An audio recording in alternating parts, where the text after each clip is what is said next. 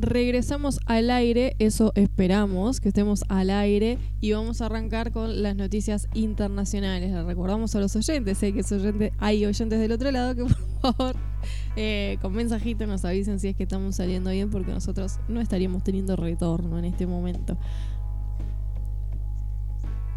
Ahí estamos al aire. El retorno.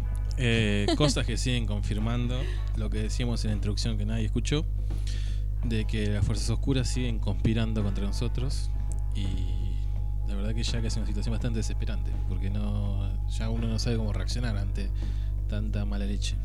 Lo que decíamos entonces fueron nada, 10 minutos, pero eh, hacíamos un reconto de algunas eh, situaciones eh, un poquito nada, complejas, de mala suerte que hemos tenido después de la quebradura. suerte, pero bueno. Después de la quebradura de nuestro técnico y nuestro conductor, eh, que se recordarán los oyentes de un Vinites que lo estuvimos eh, contando el lunes. Eh, después tuvimos como hecho de energía maldita un paquete del correo argentino que nos llegó, de correo argentino, perdón, de Mercado Libre que llegó vacío eh, una compra ya paga, ¿no es cierto? Que además todavía no hubo respuesta en Mercado Libre, ni del de, eh, lugar donde se compró. Así que ahí hay un tema que seguramente traiga malas energías también. Y después tuvimos eh, a nuestra acompañante diaria, nuestra estrella, el alma de un vinito para mí ya a esta altura, Catalina, que el martes no sabemos muy bien por qué motivo, si, es, si fue con un alambre en el patio, fue con algún fierro después de que nuestro conductor trabajó y se hicieron algunas reformas, o con jugando barra peleando con alguno de sus hermanos porrunos, pero la cuestión es que anda por ahí pululando con un tajo en la panza, por suerte solamente la piel, eh, fue vista por la veterinaria. Eh, anda como si nada, pero da impresión porque pobrecita tiene un tajo y pegó un par de alaridos hasta que nos dimos cuenta de lo que le pasaba. Y ahora tenemos esto, ¿no? De que arrancamos el programa. Todos los indicadores nos dicen que, está todo perfecto, que la señal está al aire, pero nuestra voz no se escucha, pero sí las canciones. Eso es lo más extraño. Porque cuando se corta, se corta todo. Se corta una partecita que son las voces, justamente. Yo creo que las energías del universo quieren hacer que eh, nos cansemos de esta tarea eh, semanal que tenemos de salir al aire, de reflexionar, de pensar el mundo.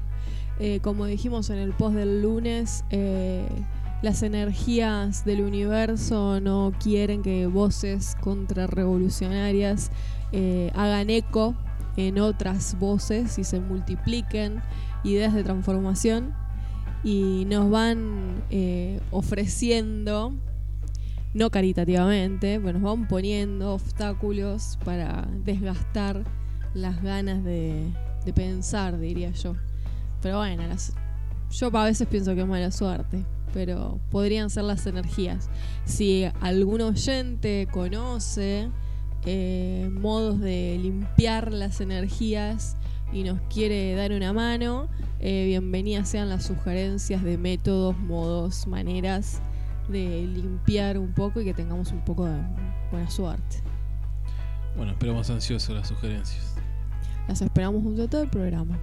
Y hoy eh, tenemos un gran debate, un debate que siempre genera controversias, a veces incluso diría yo que políticamente incorrecto, sobre si la sociedad se equivoca o, dicho de otra manera, podríamos decir si la sociedad eso se hace, eh, si la sociedad es víctima eh, y su conciencia no le permite pensar, entonces termina eh, tomando cualquier decisión o decisiones que favorezcan a pocos. O por el contrario, la sociedad toma decisiones conscientemente y convencida de lo que está haciendo. Bueno, vamos a empezar a analizar lo que está pasando en el mundo mientras seguimos en cuarentena, obviamente. Si hay alguno que está distraído, que sepa que estamos en cuarentena todavía. Vamos a arrancar por Singapur. y con un caso testigo de algo que venimos charlando ya desde marzo, que es la cuestión del control estatal sobre las personas a través de la tecnología. Singapur quiso hacerlo a través de las eh, aplicaciones, creo que lo habíamos nombrado el caso de China, pero no dio resultado porque tuvieron problemas con los Bluetooth de los aparatos y entonces el gobierno mandó a diseñar y ya está listo para ponerse en práctica unos dispositivos que son una especie de llavero que uno se lo puede llevar como un colgante o justamente en la llave o en el celular y que indica la posición geográfica, digamos, la geolocalización de cada uno de los habitantes de Singapur. Y de esa manera se puede eh, eh, marcar un mapa, ¿no? Trazar un mapa de, posibles contagios, ¿sí? Eh, la excusa, digamos, o el fundamento de la aplicación de este nuevo aparato es justamente la pandemia del coronavirus. bueno, hay obviamente muchas voces que se ponen en contra y que están denunciando esta situación, mientras que el Estado de Singapur dice que es para cuidar a su ciudadanía. ¿no? También tema que venimos charlando y problematizando desde marzo. Con la Big Data eh, y la idea de que se, iban a instalar estas nuevas sociedades de control a través de los dispositivos electrónicos. También es un tema que genera bastante controversia. Hablando de eh, debate Sí, eh, lo que me parece a mí que también puede ser un poco eh, poco efectivo el sistema este de Singapur, porque si vos lo dejas en tu casa y te vas sin el aparatito, ahí vendrá realmente la cuestión más represiva y si te paran en la calle y no tenés el aparato tendrás algún tipo de castigo. un documento. La nota del diario de la Nación no nos aclara ese punto, pero eh, si no existiera esa esa sanción, con solo hecho de dejarlo guardado el aparato, ya pierde su sentido. Sí, las voces en contra eh, marcan esta idea de vigilancia absoluta de todo lo que eh, los recorridos que uno hace que en alguna medida, bueno, ya tenemos vigilancia absoluta a través de las redes sociales, uso de la tarjeta, bancarización, etcétera, etcétera, la venta de datos y de las opiniones que nosotros tenemos, absolutamente todo. El famoso dijimos algo y apareció una propaganda en Facebook. Bueno, también nombramos, creo que ya lo habíamos dicho, pero los que somos docentes lo sabemos, el ex gobierno de María Eugenia Vidal puso en práctica una aplicación para pedir las licencias médicas y esa aplicación que tenés que descargarte del celular para gestionar la licencia te pide permiso de GPS para ingresar, obtener información del GPS del celular. Es exactamente lo mismo que el aparato de Singapur. Sí, sería eh, difícil de pensar. Eh, una, ya a esta altura del partido, diría yo, una sociedad donde no haya semejante vigilancia a través de los dispositivos. Sí, me parece que más que discutir la vigilancia, en todo caso gastemos energía en crear, digamos, tener eh, un pensamiento más creativo en cómo poder evadir este tipo de cosas. Pero discutir ya que el Estado sepa tu ubicación es casi una soncera el momento que estamos usando las tecnologías, ¿no? Si no, habría que eliminar el uso del celular, básicamente. Las computadoras también ahora tienen geocalización, así que es muy difícil. Sumado al sistema de cámara, ¿no? Que está bien, no, no será como en China, en Argentina, de que hay una por persona, siendo 1.300 millones de habitantes. Pero en Suipacha, que es una comunidad muy chica, eh, tiene un montón de cámaras. Sí, con el argumento de la seguridad. Sí, sí, siempre para beneficio del ciudadano, supuestamente. Bueno, lindo debate también sobre el uso de las tecnologías y la vigilancia del ciudadano. Pero eh, mi criterio es que hemos llegado tarde el debate. Ya está. Sí, ya, está, muy instalado. Bueno, continuamos dando la vuelta al mundo y nos vamos a Estados Unidos, que en las últimas semanas ya le hemos comentado bastante, que fue noticia por la cuestión del asesinato de George, Floyd. Se me dio el nombre. Y apareció un movimiento dentro del movimiento en sí mismo de blancos eh, que se asumen como racistas por su condición de blanco y proponen el cambio. Eh, pero está siendo visto un poco de costado por la comunidad afroamericana en Estados Unidos porque dicen que son blancos que quieren sacarse una foto en una marcha. Eh, me pareció similar el debate a la participación de los hombres en las manifestaciones de mujeres, de feministas, que hay todo también un debate ahí cuál es el rol de, los varones, siendo los privilegiados, como en el caso de los blancos, eh, que quieren desconstruirse y tener otra postura, muchas veces tampoco se sabe en el lugar donde ubicarse, porque parece que otra vez se van a poner eh, en el centro de la escena cuando la idea es que no. Quizás em, eh, es una opinión personal, ¿no? Pero cuando uno, eh, cuando podamos ver que lo que está detrás del racismo y del machismo es un sistema de vida, eh, podamos, que podamos hacer que los colectivos sean colectivos, ¿no? Que incluyamos a todos aquellos que estén realmente reconociendo que lo que hay detrás es un sistema, ¿no? Pensemos que el racismo a los negros tiene históricamente viene de desde el esclavismo. Entonces, eh, los sistemas económicos eh, han ido derivando en simultáneas opresiones, tanto en este caso para los afroamericanos, negros o de color, como eh, los llamen en los diferentes lugares, incluso como ellos también se llamen, y las mujeres. lo que hay detrás es un sistema patriarcal capitalista. Quizás cuando podamos ver eso eh, entendamos que más fuerzas eh, puedan hacer un cambio verdadero. Segmentar las movilizaciones, ¿no? Te iba a decir justamente eso, que entiendo perfectamente la cuestión de, no volver a reforzar eso poniéndose en el medio, pero por otro lado, desde la construcción política, cuantos más sos, eh, mejor es, ¿no? De hecho, la nota, también que Infobae hay que tomarlo con pinza, pero lo que plantea la nota es que sin el apoyo de estos blancos es muy difícil que las autoridades realmente tomen en serio el movimiento, por más que hayan prendido fuego lo que hayan prendido fuego. Que si detectan, sobre todo a pocos meses de una elección presidencial, que hay como una masa crítica en la sociedad sobre el tema, accionarán. Si no, sigue siendo el problema de una minoría.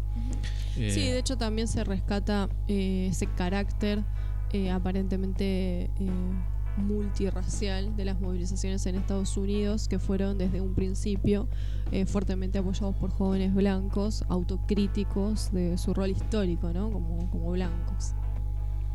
Pero bueno, ojalá se logren cambios verdaderos y que no se diluyan en discusiones internas del movimiento que suele pasar cuando son tan espontáneos y no hay una organización que, que le dé forma a eso eh, y que realmente sea efectivo la metodología que, están utilizando para generar el cambio que están buscando.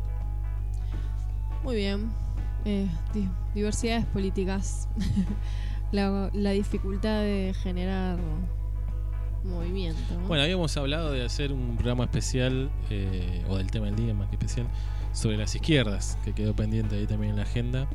Podríamos fusionarlo, porque a veces la izquierda también tiene estos problemas que se van más en discusión interna que contra el verdadero enemigo. Eh, bueno, hoy eh, no así, por ejemplo, en,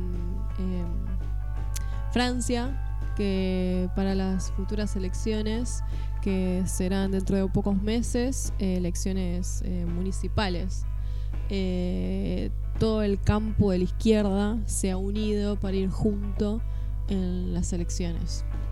Un verdadero ejemplo.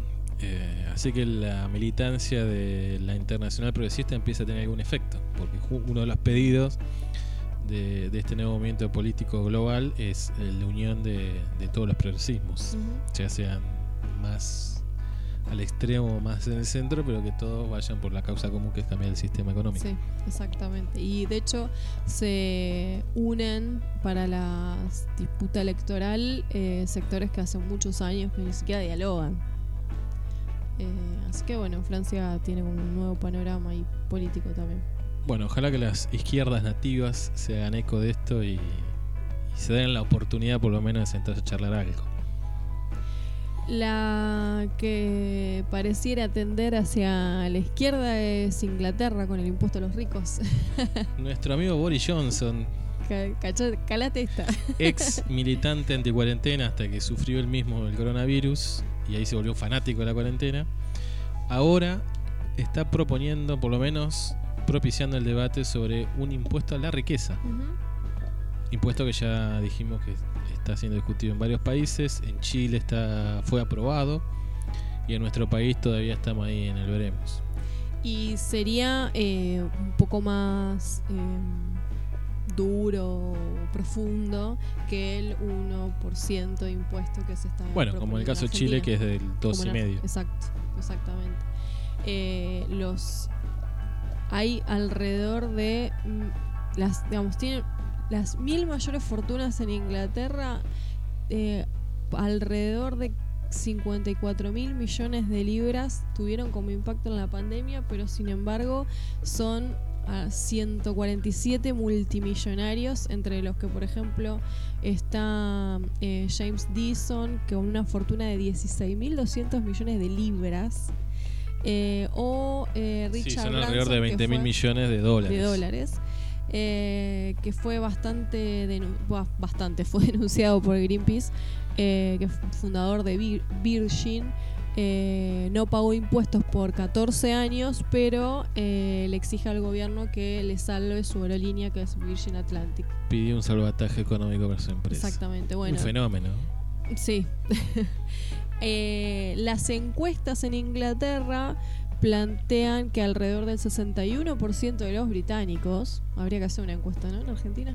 Hubo algunos números que dan más o menos el mismo número de aceptación ante la Están- propuesta. Claro, están a favor del impuesto eh, sobre el patrimonio de las fortunas, que de más de 750 mil libras. Más o menos un millón de dólares sería el Exactamente. piso. Eh, bueno, eh, está más que claro con la tendencia del mundo. Contábamos en el último programa eh, el cambio que ha hecho el FMI recomendando nacionalizaciones. Cuando hablamos del caso de Vicentín. Eh, no queda otra, muchachos, que los que tienen mucho van a tener que poner algo. Que sea. Comparado con los 20 mil millones que te cobren un 1%, un 1,5%, un 2,5% por única vez. Porque también lo que se está dando eh, en común que la propuesta es por única vez, no se está discutiendo. Eh, ante esto lo que pienso es, eh, no vaya a ser cosa eh, que, eh, digamos, en principio bienvenido sea, ¿no? A- Más que a favor del impuesto a la riqueza. Pero también que no se vaya a quedar en los ricos salvando eh, Sí. al Estado no va a agotar la que discusión siempre ahí, el. Estado-Nación ha estado, digamos, salvaguardando a los multimillonarios, a la burguesía, a la clase dominante y sus... Sí, lo que estaría bueno es que sea el primer paso para después discutir de fondo una reforma tributaria real y profunda, eh, donde se termine favoreciendo al que menos tiene a la hora de pagar impuestos. Porque si no es, bueno, la clase más rica eh, Sí, poniendo sigue siendo para... beneficencia. Claro, bueno, sí, y además es, bueno, pongo en esta oportunidad para que te acomodes, porque total después eh, yo voy a seguir siendo rico porque las condiciones legales, económicas, políticas, judiciales que los estados de nación ponen me permiten a mí ser multimillonario, digamos, como no va a cambiar nada, bueno, por única vez, total después me sigo sosteniendo. Que no vaya a ser una cosa así, ¿no? Y por eso no haya tanta resistencia. En algunos lugares se logró en Chile, en Sí, que Inglaterra sea- pareciera ser que va a ir todo a que favor. se hayan dado cuenta que siguen tirando de la cuerda, va, pierden todo. Entonces soltar un poquito para Sí. que todo sea igual. Exacto. Pero bueno, sabemos que la lucha del campo popular es un poco así, ¿no? Un avance, retroceso, avance, retroceso, retroceso, avance. Eh, y bueno, tengamos esperanza de que sea el primer paso de una discusión mucho más profunda. De hecho, eh, me parece una decisión que tiende muchísimo más eh, a la apertura y va eh, en consonancia con los intereses del campo popular, la eh, intervención y probablemente futura expropiación de Vicentín que el impuesto a los más ricos, por Sí. única vez. Obviamente, sí, sí, sí. Sí, porque como contamos el lunes, tiene que ver con una cuestión estratégica desde el punto de vista económico del país, ¿no? De empezar a recuperar un poco el control del comercio exterior. Esto no deja de ser una vaquita que harían los más ricos para sostener algún gasto del Estado. No Ujú. soluciona nada de fondo. digamos. Ujú. Lo Vicentini es un principio de solución. Exacto. Aunque veremos después algunas críticas que se han recibido. Tenemos crítica de los dos lados para quedar bien con todo el mundo. Exacto. La izquierda, los liberales. Exactamente. Eh, bueno, ¿qué más tenemos en internacionales? Tenemos una pelea que se esperaba poco. El otro día charlábamos de el giro en la diplomacia israelí con respecto a China, que empezaba a ver a China como un gran aliado, sobre todo por el avance tecnológico. Y ahora Europa le ha soltado definitivamente la mano a nuestro compañero Trump de que lo ven que pierde en noviembre y Merkel ya le dijo que no va a ir a la reunión de G7 G7. Que está convocando Donald, así que se ha quedado solo, no tiene más aliados, más que Bolsonaro, que también está bastante en jaque. Eh, así que bueno, todo va hacia la derrota electoral de Trump. Un poco incierta la conformación de la disputa electoral igualmente en Estados Unidos, porque como hablábamos con Luciana eh, la semana pasada, Sí, no es ninguna garantía el otro candidato. Claro, no es ninguna garantía el otro candidato y eh, una de las características de las movilizaciones es eh, no tener ningún referente político que pudiera dar pelea también electoralmente. Entonces Trump eh, se estaba quedando aislado y sin apoyo internacional. Su propio país es una odisea. De hecho, hoy leía que hay eh, incipientes rebrotes de contagios de coronavirus, probablemente como consecuencia de las movilizaciones que hubo estas, estas semanas. Eh, Bueno, hoy tuvo Pero no hay- 22.563 contagios, por ejemplo, y 894 muertes. Pero no hay como un horizonte claro de cómo se va eh, a estructurar el mundo político para las elecciones en Estados Unidos. Sí, eh, con la entrevistada hablábamos de Bernie Sanders, que es uno de los integrantes de la Internacional Progresista, pero también nos decía que son todas personas de más de 70 años. Grupo de riesgo. Eh, no hay sangre nueva en la política de Estados Unidos, por lo menos con eh, chances reales, ¿no? Me imagino que obviamente debe haber jóvenes que participan y, y militan, pero con chances reales de disputar poder no, no, no aparece por el momento. Así que, aunque pierda Trump, van a ser cuatro años y tal vez ahí dentro de cuatro años tendrán la oportunidad de construir un candidato un poco más eh, progresista. Y joven. Sí, lo veo difícil. eh, porque ya el sistema de votación de Estados Unidos es bastante conservador. Es a través de representantes, no es directo como el nuestro. No es obligatorio. No es obligatorio. eh, así que hay como muchas dificultades para que se logre un cambio. Está hecho a propósito, obviamente, No, ¿no? La democracia estadounidense. Eh, sistema bipartidista. Está todo el circo armado para que siempre sean más o menos lo mismo. Exactamente. Bueno, creo que hemos atravesado por internacionales o nos ha quedado algo pendiente por decir. No, creo que ya estamos. eh, así que bueno. Se ve que hay vientos de cambio en el mundo, pero bueno, ya eh, lo que hemos leído un poco la historia, sabemos que cada vez que hay un viento de cambio, hay un viento en oposición que trata de conservar. Así que Será cuestión de soplar más fuerte todos juntos. va a ser una disputa importante y que no se va a dar de acá a dos o tres años. Esto recién empieza. Bueno, señor, nos vamos a una pausa con algún tema que seguramente tiene preparado. Vamos a escuchar Amor en Isla de la banda Futuro. Muy bien.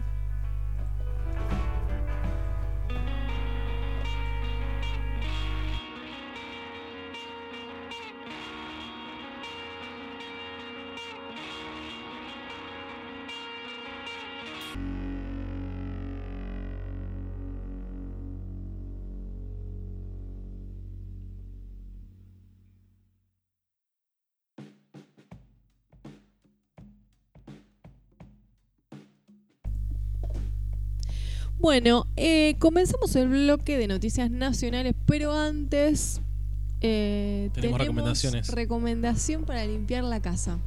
Buenísimo, me encanta que Huminites colaboren con nuestra salud mental para poder salir al aire. Y física ya.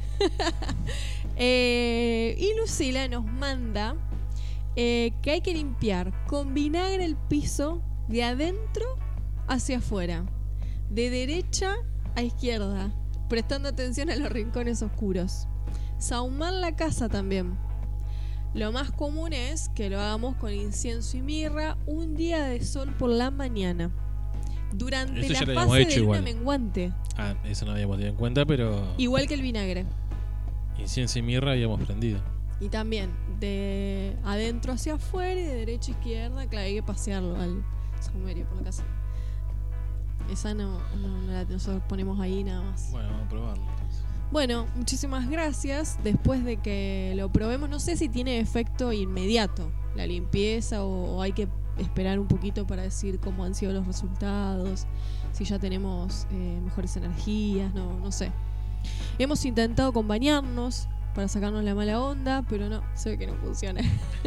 Eh, es año bisiesto, así que Cada tu hipótesis es que los años bisiesto, tac, sí, sí. Mi experiencia dice que, basada en la experiencia científica obviamente, y en la evidencia, eso quise decir. hasta enero esto no va a ser Ah, difícil que se tuerza. Mamita. Vos, o sea que podrías haber eh, anticipado claramente la pandemia. Yo dije, no sé si te acordarás, pero yo te dije que iba a ser un año complejo. No me imaginé estas dimensiones bíblicas de No, la pandemia. Si no, te grabábamos un video y ya comenzábamos a facturar como el que No, no. anticipó la pandemia. Pero los años bisiestos suelen ser complejos. Lo está haciendo. Creo que es el más complejo de todos los años bisiestos que me tocó vivir, pero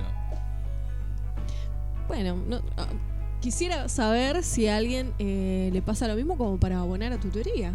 a mí me lo dijo mi abuela, así que imagino Ah, que ya. entonces es un como saber de generación en generación Sí. y de- bueno, al- siempre para mí esos saberes tienen algo de cierto aunque no pueda ser científicamente comprobado. Mi abuela materna me dijo que, que los años bisiestos son malos, generalmente.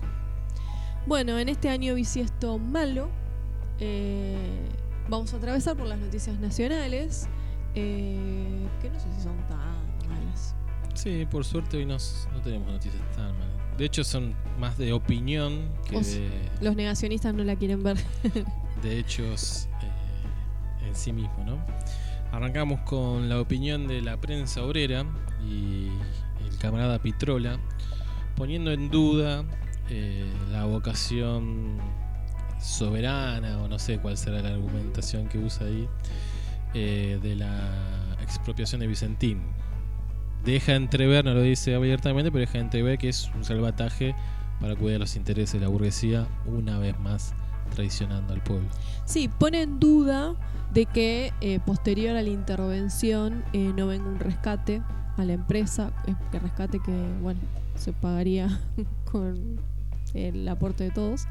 Y por otro lado, te lo que pone en Pero duda... ahí le tenemos que decir al camarada Pitrola que sí, porque si no se está violando una ley. y ahí entramos de vuelta, ¿qué, qué estamos discutiendo? ¿Prendemos fuego la constitución? Tal vez sea la solución, Bueno. pero no sé si tenemos la fuerza como movimiento para una para hacer eso. constituyente. Y lo que pone en duda, eh, lo que plantea es que eh, cuando eh, Aníbal, Fer- Al- Aníbal, Alberto Fernández, pobre, Alberto Fernández eh, hizo eh, la presentación de la decisión de dar intervención a Vicentín, lo que no fue tan preciso ni certero y por lo tanto no emitió confianza, digamos, es en eh, respaldar y preservar los puestos de trabajo de los 7.000 trabajadores que dependen de la propia Vicentín. Pero no escuchó la conferencia de prensa del presidente, Pitrola, porque el presidente dijo que esta medida tenía como principal objetivo llevarle tranquilidad a los productores, que son acreedores de Vicentín, que van a poder seguir vendiendo sus granos y cobrando, y a los 7.000 puestos de trabajo, dijo, directos que dependen de Vicentín. Eh, Salvo que está poniendo en duda la palabra de Alberto Fernández ya, pero bueno. Por eso digo, quememos todo. a las pruebas nos remitimos. Lo que pone en duda, digamos, lo, que plantea en su nota de la prensa obrera es que eh, lo anunciado por Alberto Fernández están las antípodas de una nacionalización al servicio del país y de los trabajadores eh, y que lo que plantea de su espacio político es, desde un primer momento, ellos dicen ya desde diciembre lo hemos planteado, la expropiación sin indemnización de todo el grupo y de las fortunas personales de la familia Padoan Nardelli, sus dueños.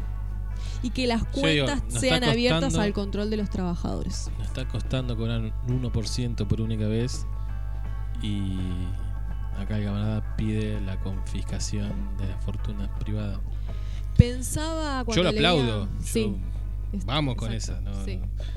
Pero digo, Sí. ¿qué capacidad real tenemos de hacer eso? Eh, cuando leía esta nota de opinión de mi compañero Pitrola, pensaba en el ejemplo francés que comentábamos en el blog anterior. Y ahí empezaría a cambiar la ecuación, me parece. Si todo el campo progresista se alineara bajo una sola línea, eh, tal vez podamos avanzar un poco más que una expropiación según la ley de expropiación. Sí, pensar esto eh, como un pasito más. eh, y bueno, ser partícipes del proceso hasta ir consolidando las Sin condiciones norte, ¿no? históricas y objetivas para lo que todos queremos. Obviamente. Bueno, hemos hablado de las tensiones dentro del frente de todos, ¿no? Que no muchos habrán estado tan contentos con esta expropiación dentro mismo del frente de todos. Ujú. Pero bueno, el estar adentro te permite tensionar justamente y discutir y tratar de avanzar en la dirección que crees más correcta. Y Desde afuera tirando piedra, vamos a estar siempre afuera tirando piedra. sí, sí, es la crítica que uno le puede hacer a la izquierda. Eh, no aunar fuerzas en ese camino hacia el gobierno de los trabajadores. Bueno, hoy los veíamos a la mañana en una protesta, eh, sin respetar la distancia que se debe respetar. Ni, siquiera vamos a hablar de que estaban violando la ley porque hay una- un decreto de cuarentena, ¿no? Pero bueno, eh, ni siquiera con el cuidado personal. Y no sé de todas esas personas que están ahí, cuántos realmente entienden lo que son las condiciones objetivas o qué es una ley de expropiación o Bueno, para el debate el próximo. O están ahí bloques. porque algo le han. lo han ayudado para ir, digamos. Políticamente incorrecto, conductor. No, al contrario. Peronísticamente correcto. Ok. Eh, en las antípodas o en la vereda enfrente, pero igualmente criticando lo mismo. Que eso no es un dato menor. Cuando vos estás Tenemos coincidiendo al, al compañero Spert. con Esper eh, sobre un mismo hecho, me parece que habría que preguntarse y ir un poquito a terapia y ver qué está pasando. Lo están corriendo Alberto por derechas y por izquierdas. Bueno, porque está en el centro, Alberto. Hay que reconocerlo también. Sí, ahí se podría discutir realmente todo el espectro, ¿no? Que derecha, que izquierda, centro, arriba. Eh, que el me encanta porque los argumentos de Spert, que es una. Vamos a reconocer que son mucho menos sólidos que los de Pitrola, ¿no? Pero, totalmente, totalmente. Eh, los argumentos de Spert son, la verdad, que bastante flojitos. Y está muy preocupado porque no se respeta el mercado. Digo, pobre mercado. ¿Qué le hemos hecho? El jugador de Racing. Como si Sí, fuera hay que avisarle una, a- entidad. y José Luis se llama. Sí. A José Luis que el FMI ya abandonó el mercado, como él lo está entendiendo. Así que estaría quedando como un poco fuera de, de onda. Eh, le critica el concepto de soberanía alimentaria que usó Alberto Fernández en su conferencia de prensa para argumentar la expropiación de Vicentín. Eh, lo que plantea sobre la soberanía alimentaria dice que es pura cháchara, digamos, ¿no? Eh, y que yo esa, esa una- da una frase que la verdad no, no es que dice no es que soberanía alimentaria como no es que a la Argentina le falta alimentos sino que le falta eh, personas que coman bien palabras más palabras menos Sí, como si fuera una cuestión de decisión propia, comer bien o comer mal. Jodete vos, boludo, que comes mal. Claro, pero si yo no tengo plata para comprar los alimentos que vende Vicentino o Magoya, ¿cómo hago? Claro, pero eso digo que es, digamos, es... eh, Sí, son eh, ridículos directamente. Exacto, sí, son flojitos los argumentos que da Spert.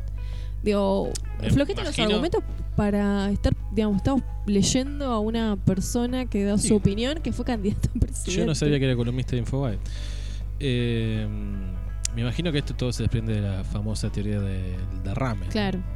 Que si vos dejas sobre el mercado, en algún momento llegan los alimentos buenos, que dice él, los populares. Y no se pregunta, no se pregunta, y aunque da los datos, no se pregunta cómo es que eh, Bizantín, eh, como exportadora, eh, que ha tenido muchísimas riquezas durante los últimos años, eh, entró en quiebra. Y sí plantea que el gobierno de Macri se ha equivocado a darle, a primero a aceptar que Vicentín se haya sido aportante a la campaña de Mauricio Macri y después eh, como premio, digamos como devuelto, eh, le haya dado un crédito con el Banco Nación, que es el principal acreedor de Vicentín. Sí, y como contábamos el programa anterior, esos créditos fueron dados una vez que la elección ya estaba perdida. Eh, claramente era una devolución de favores. ¿No? Había 27 millones de dólares aportó Vicentín en la campaña de Cambiemos en 2019.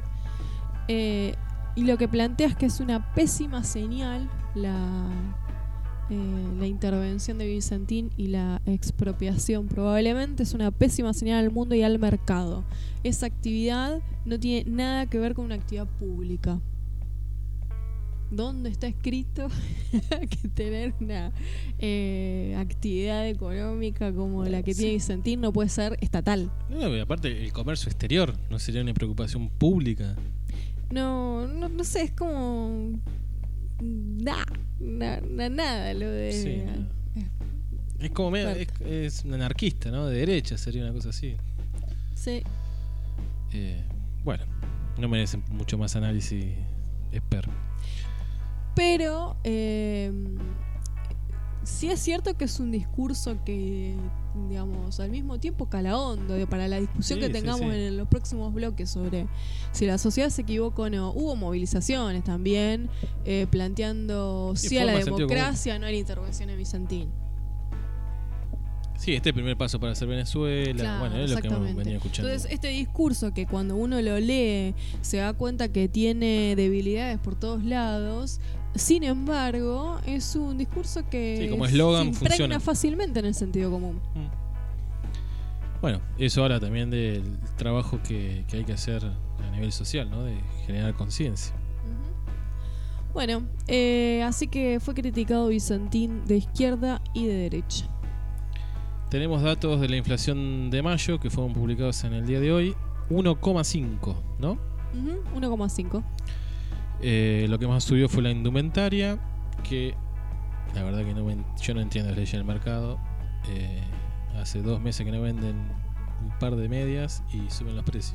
Ujú. Pero bueno, Eh, y, y alimentos fue del 0,7 en ese Esa es la buena noticia, me parece, claro. alimentos y bebidas eh, fue del 0,7% en mayo. Es muy poca la variación en lo que sería la canasta básica. Eh, y, lo, y, y este 0,7 es el valor más bajo eh, de lo publicado por el INDEC desde enero del 2017. Bueno, no es, no es poco ese dato. Eh, esperemos que sigan las buenas noticias en cuanto a inflación. Sabemos que depende mucho también del parate económico, ¿no? Habría que ver si en términos normales, entre comillas, ¿no? La normalidad, cuánto hubiese sido la, la inflación, ¿no? En un enfriamiento, un congelamiento total de la economía como la que estamos atravesando, eh, es lógico que la inflación no, no suba demasiado. Exactamente. Eh, bueno, y después eh, Infoae sacó una nota diciendo que España, eh, la embajada española ya estaba poniéndose en diálogo con Argentina porque estaba muy ofuscada y enojada por la Y con otros de- diplomáticos con otros diplomáticos. del mundo, ¿no? Intervención de Vicentín, la expropiación y bueno, la realidad es que la embajada española salió a desmentir que representantes diplomáticos de ese país estuvieran en reunión con embajadores de otros gobiernos para expresar su preocupación sobre la expropiación de la empresa Vicentín. Sí, tienen comunicación con el news gobierno. Sería eso. Exactamente. Pero bueno, si lo tienen a Esper de columnista, es lógico. Eh, sí están en comunicación con el gobierno nacional por el tema de los vuelos internacionales, que parece o pareciese, no sé si está bien dicho así, Parecería.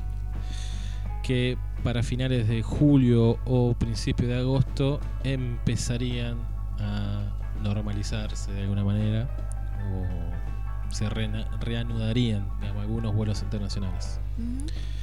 Eh, también hay que entenderlo, este comunicado de la Embajada de España, dentro de un contexto eh, de que es un gobierno afín ideológicamente a Alberto Fernández, el de...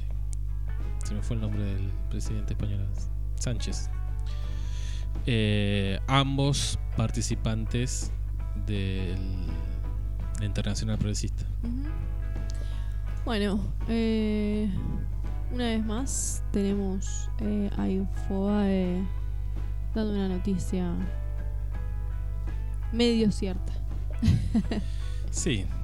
eh, lo que decíamos el otro día de cómo se presentan las cuestiones de, de esta nacionalización de Vicentín, ¿no? Cuando lo hace Merkel o Macron, es el primer mundo tomando la posta y ayudando a las empresas que no caigan.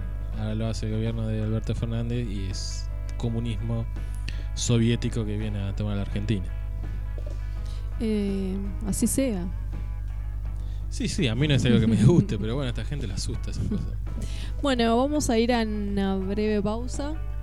Eh, recordamos a nuestros umbinites que vamos a tener hoy debate al aire eh, sobre eh, si la sociedad es o se hace, si la sociedad se equivoca. Eh, hemos visto algunos ejemplos, por ejemplo, los runner en Palermo, eh, o la movilización que vos acabas de mencionar que hubo hoy también en Capital Federal. Hablaron de vuelta del espectro ideológico, ¿no? No creo que los Eh, runners o, voten a eh, Pitrolo. Claro, exactamente. O eh, quienes se movilizaron en Plaza de Mayo eh, bajo el lema anti-cuarentena. Sí, que creo que dejaron fijo ya el horario de los sábados. Como si fuera una cancha de pádel, alquilaron ahí Plaza de Mayo para todos los sábados ir a discutir sus pavadas de eh, 5G, o los que se movilizaron en contra de la intervención de Vicentín, digamos. Todas. La cuestión es los, eh, las expresiones de la sociedad civil, eh, si Sí, las están cosas mediadas por un error, ¿no? Eh, o son profundamente conscientes de las decisiones que están tomando. No sé si son profundamente conscientes, pero hay ciertas explicaciones medianamente lógicas. Eh, por ejemplo, los productores de Santa Fe que fueron estafados por Vicentín porque no le pagaron su cosecha y sin embargo salen a defender a Vicentín. Eh, pero bueno, me imagino que eso se enmarca eh, dentro de la lógica de la 125, ¿no? Todo lo que venga del kirchnerismo es anticampo, entonces yo estoy en la vereda de enfrente. No sé si se analizó mucho, pero actúa eso, me parece, ahí operando sobre el consciente y subconsciente. Bueno, si ustedes quieren opinar al respecto y eh, hacerlo saber y conocer y divulgar su eh, mirada sobre el asunto, lo pueden hacer en cualquiera de nuestras redes sociales. En Facebook está el post ya, así que ahí pueden comentar. Está aquí un vinito. Tenemos mensajes y tenemos mensajes también que nos han llegado a los teléfonos, así que como disparador del debate ya tenemos varias opiniones. Ok, bueno, vamos a ir entonces a una canción. ¿Qué tenés preparado para este momento? El último lugar.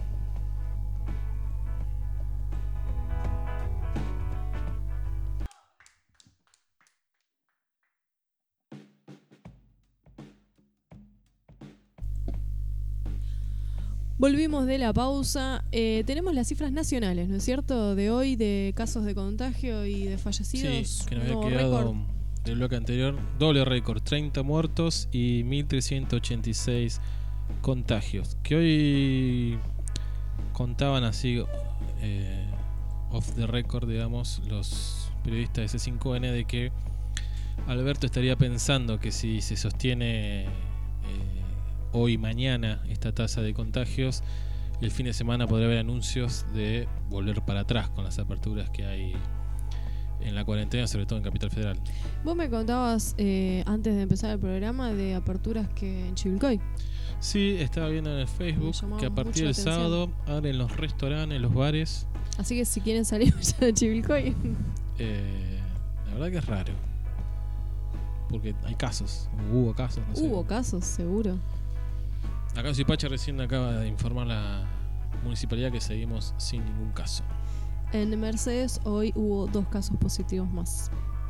Así que ya rondamos los 19 casos desde hoy? que empezó. Confirmados dos más.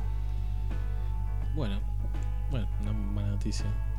Pero hasta ahora supuestamente no había eh, circulación comunitaria. Se, derivaban todos del se caso podía origen. saber eh, el origen de estos contagios. Desconozco sinceramente, sé la cantidad de casos que hubo confirmados, pero si los antecedentes epidemiológicos tienen vinculación con el caso origen, como le llaman en Mercedes, eh, o no, o son otros casos distintos. Bueno, eh, otra de las noticias que nos había quedado nacionales, que se nos chispoteó en el bloque anterior, es que se aprobó la ley de alquileres, así que los inquilinos van a tener una situación un poquito menos peor de la que venían teniendo.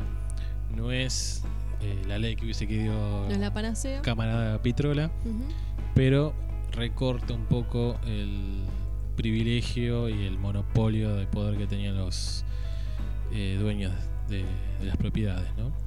¿Qué novedades tienen los inquilinos ahora, por ejemplo, a partir de esta ley? Y por ejemplo, el contrato tiene que ser como mínimo de tres años y solamente una vez al año pueden tener un aumento de, del alquiler, de la tarifa. Y hay modificaciones también al ingreso con el alquiler, ¿no? Sí, solamente se puede cobrar un mes de, de adelanto, digamos. Que antes te pedían Como un mes tres de meses, sí. depósito. y algunos de los te pedían un mes del contrato inicial y un mes de lo que sea el último tramo y que aumentaban eh, se había llegado a aumentar cada tres meses sí. así que bueno algo es algo que se empieza a regular un poco esto Eh, igualmente siguen cobrando en negro no pagan impuestos pero bueno Eh, habría a la ley se aprobó, hay que ponerla en funcionamiento, digamos. sí seguramente ya me imagino que en los próximos días semana que viene va a estar saliendo el boletín oficial y a partir de ahí entrando en vigencia Bueno, una noticia que haga respirar un poco a los Sobre eh, todo los inquilinos. nuevos, ¿no? Los que ya están. Sabemos que las leyes no van para atrás, sino que a partir de su promulgación empiezan a tener efecto. Bueno, en las efemérides del 11 de junio tenemos que un 11 de junio de 1580 Juan de Garay refundaba la ciudad de Buenos Aires y bautizaba Ciudad de la Santísima Trinidad, hoy conocida como Buenos Aires. En la primera fundación, eh, sabemos que el fuerte eh, había sido destruido por un ataque de nativos, mientras se daba una epidemia de viruela. Así que está relacionada con el momento que estamos viviendo ahora. también. Así que un 11 de junio también hubo epidemia. Antes que Buenos Aires sea Buenos Aires, ya hubo una epidemia.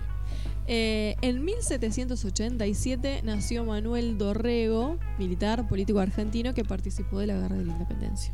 Fue gobernador de la provincia de Buenos. Aires y terminó con la cabeza cortada acá nomás en el partido de Navarro, cuando era un fortín Navarro. La Valle le dio alcance cuando se estaba escapando Manuel Dorrego y lo fusilaron primero y después le cortaron la cabeza. ¿En qué contexto? En la disputa entre federales y unitarios. Ah, la Valle perfecto. unitario, eh, Dorrego federal. Eh, Historia interesante la de Dorrego porque fue abandonado por todos. Ni siquiera los federales le tenían mucha confianza por el hecho de ser porteño. Era como un federal extraño, entonces lo dejaron solo. Fue discípulo de San Martín. Bueno, un día podemos. Sí, también como subordinado se enfrentó a Belgrano. Discutía mucho con Belgrano las decisiones militares que tenía. Eh, interesante la vida de Dorrego, la corta vida de Dorrego. En 1900 nacía Leopoldo Marechal, poeta, novelista, dramaturgo argentino. En 1942 nació el cantante argentino Cacho Castaña. Que Dios lo tenga en la gloria y no lo suelte. Eh, criticado en los últimos años Cacho Castaña por el contenido de sus letras, eh, Sí, sus indudablemente machistas. No solo las letras, sino Bueno. las declaraciones que hacía. Este, sí, probablemente uno podría aventurar como hipótesis que sus canciones han sido expresión de su vida, ¿no? No, pero hay bandas que yo, ahora se me viene a la memoria Café Tacuba, que anunció que dejaba de tocar un tema en su momento, a raíz de lo misógina de la letra, eh, en una autocrítica y una desconstrucción que están haciendo, cosa que Cacho Castaña No, nunca no, hizo no, y nunca siempre redobló la apuesta. Exactamente.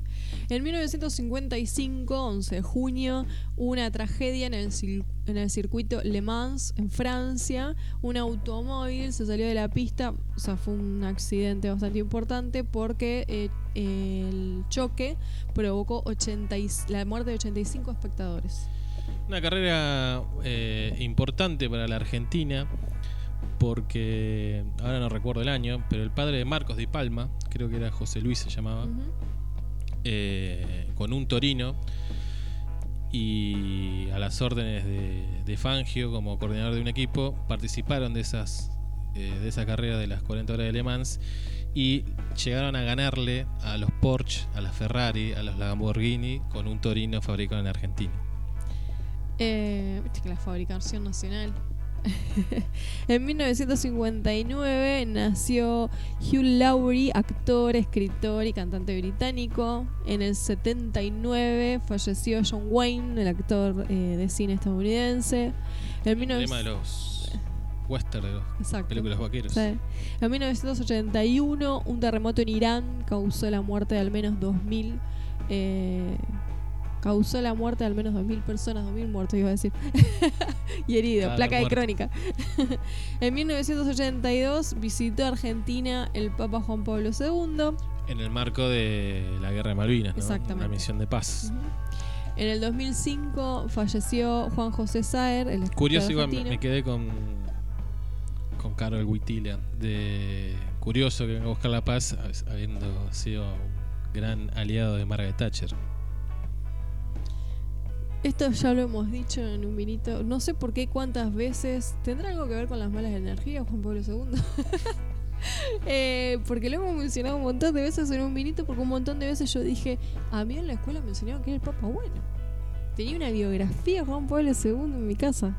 Debe estar todavía, No, mi madre. Era la justificación teológica del neoliberalismo. Eh, y se celebra ¿m? Con codazo o tapial a tapial lo pueden hacer hoy. Se celebra el Día del Vecino.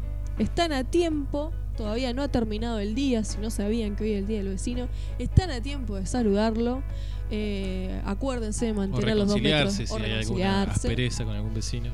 Acuérdense de mantener los dos metros de distancia y el uso de barbijo. eh, pero están a tiempo de darle un saludo al vecino. Les cuento por qué es el Día del Vecino.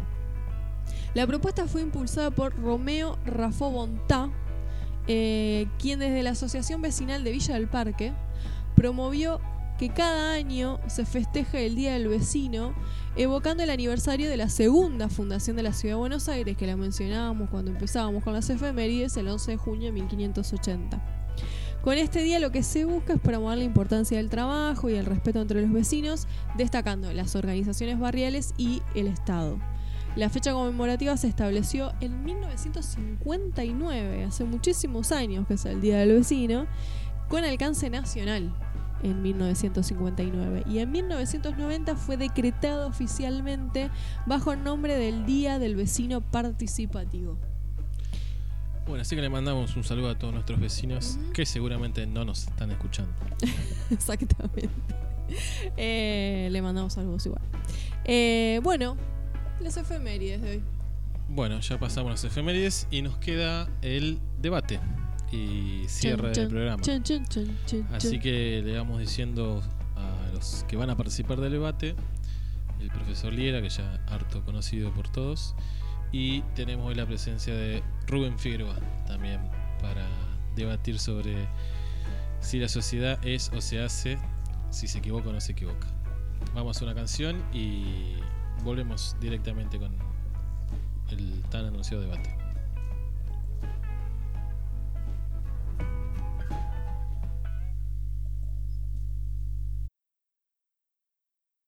Un, dos, tres, cuatro.